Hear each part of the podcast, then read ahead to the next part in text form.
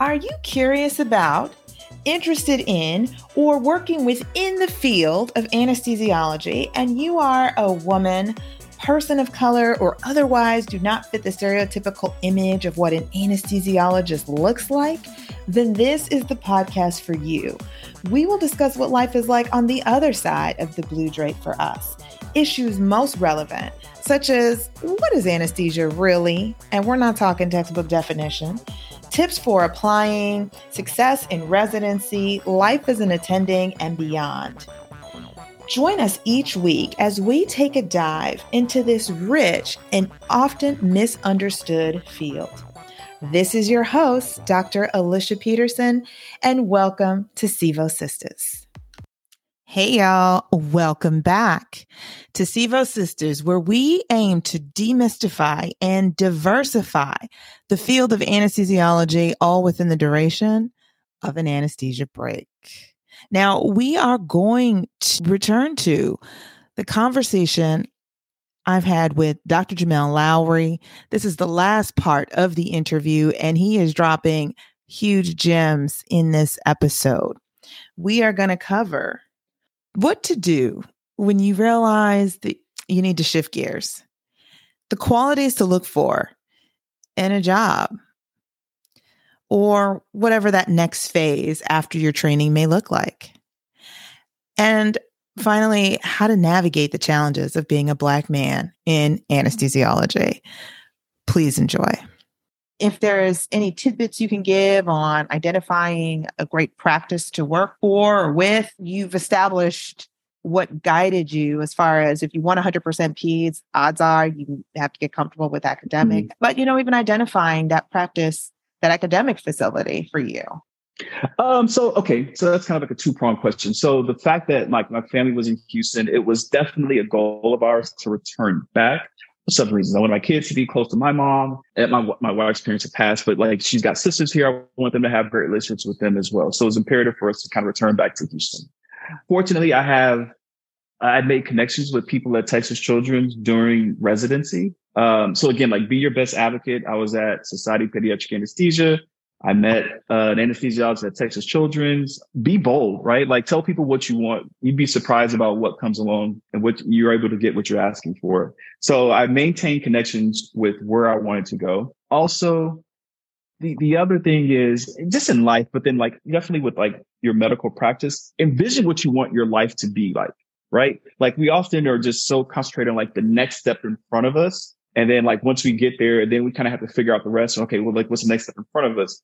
For me, I've kind of found it's like beneficial more to work backwards. So envision the life that you want to have when you're an attending. How much time do you want to have off? Where do you want to live?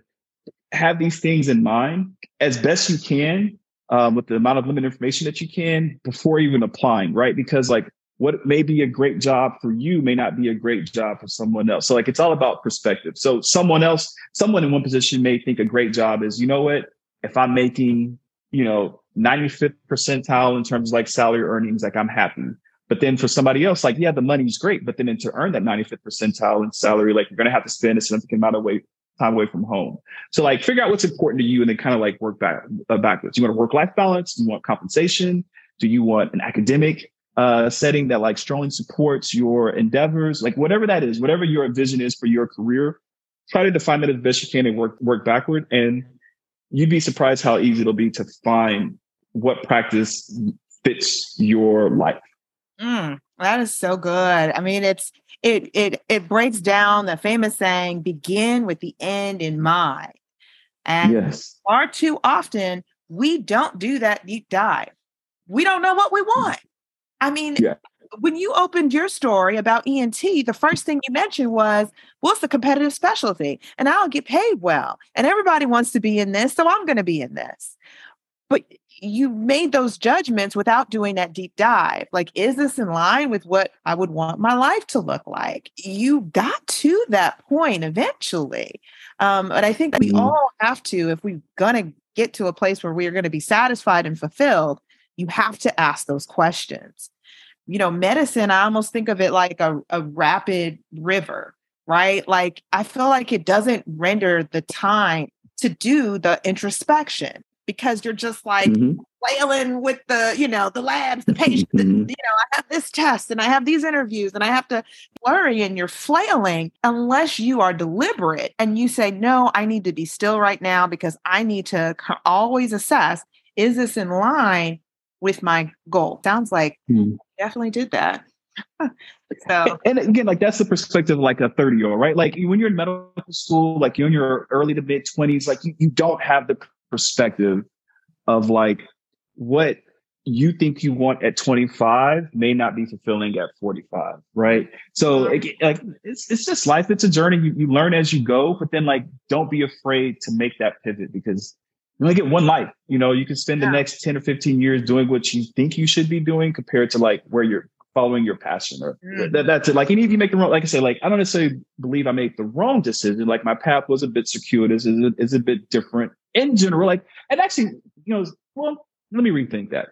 With anesthesia, there's a fair amount of transplants from like other specialties, um, primary care, for instance, but like not, and even like general surgery, but not many like surgical subspecialties. So I guess in that regard, it's a little unique, but like it's not necessarily unique for people to find dissatisfaction in like previous fields and like switch into anesthesia. But like, just don't be afraid to make that move, right? I mean, like a lot of times you think you're like disappointing someone.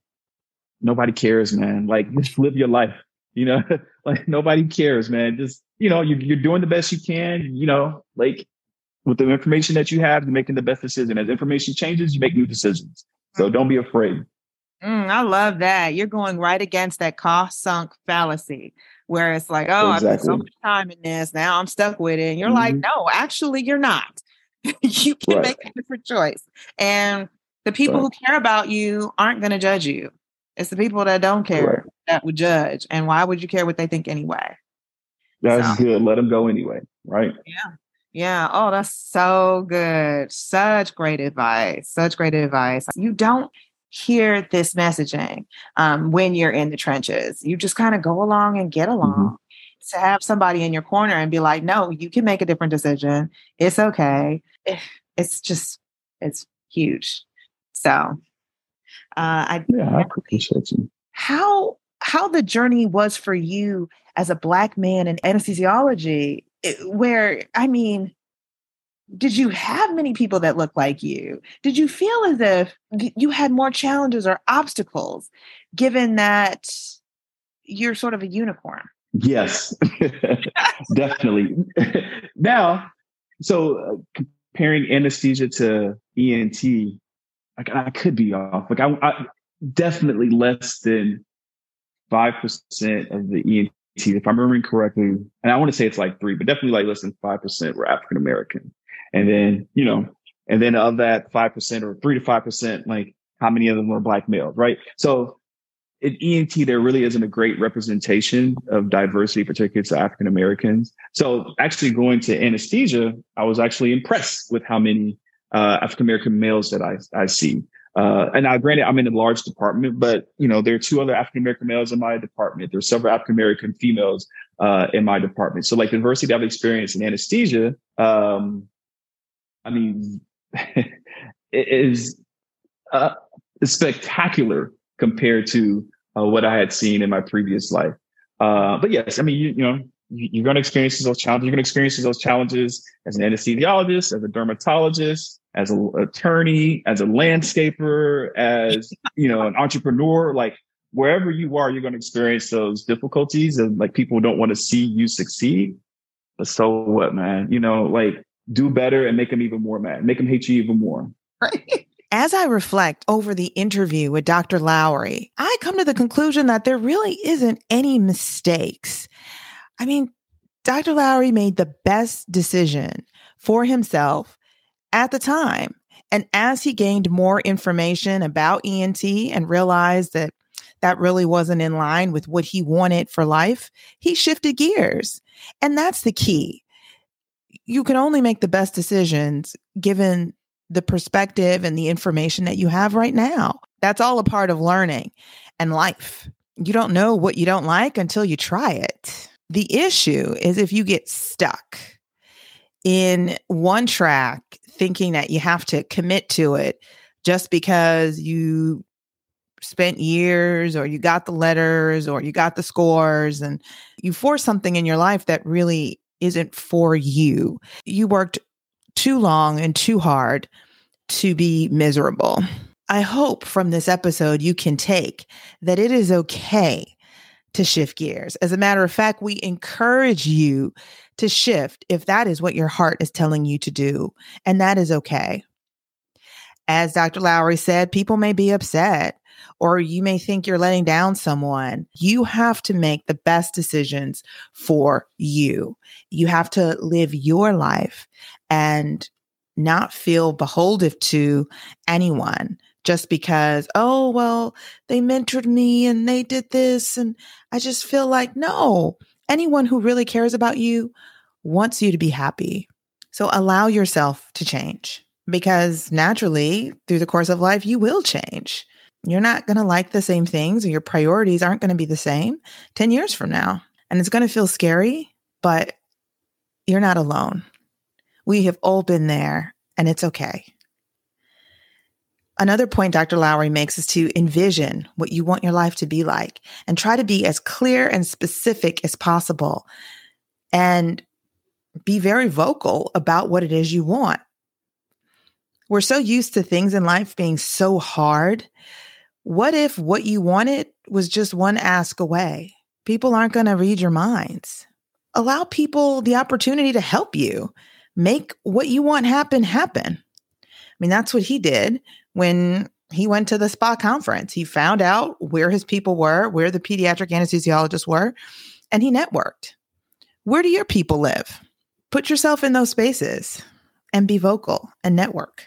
And finally, as he talks about his journey as a Black man in anesthesiology, you know, as a trainee, as a resident, we're so used to, well, you would hope that you're in a program where they're rooting for you, where they want you to succeed. And it is in the best interest of the program to see you succeed. And they want to boast of having 100% pass rates for their exams. Uh, don't be alarmed if you find after you become tending that you don't get that same sense of everyone rooting for you when you get challenges thrown your way and those challenges you find you know or something where people are trying to really rattle and shake you up personally i recall one of my first years as an attending i was assigned you know, two rooms, first case starts. In one of the rooms was a patient who had congenital abnormality and a difficult airway. And looking back, I'm just like, I can't believe that someone would schedule me to cover two rooms, one of which would require a lot of attention. And it's a first case start for both of them with no additional faculty help. I would say definitely look out for things like that. Not everyone is going to be in your best interest. And uh, as you succeed, instead of people being happy for you, you might find that uh, people are even more intimidated and threatened by you. Shine brightly anyway. In the words of Dr. Lowery, keep the haters even angrier. it's not your job to placate everyone, especially if it means dimming your shine so others feel comfortable. I hope you enjoyed this episode of Sevo Sisters. If you love this episode as much as I did, head on over and rate and subscribe so you don't miss out. New episodes drop every week on a Monday because we all can use a little something something to get us through the week. Am I right? I'd love to hear more from you on the topics that you want to hear. So let me know in the comments. This is Dr. Peterson signing off. See you next time.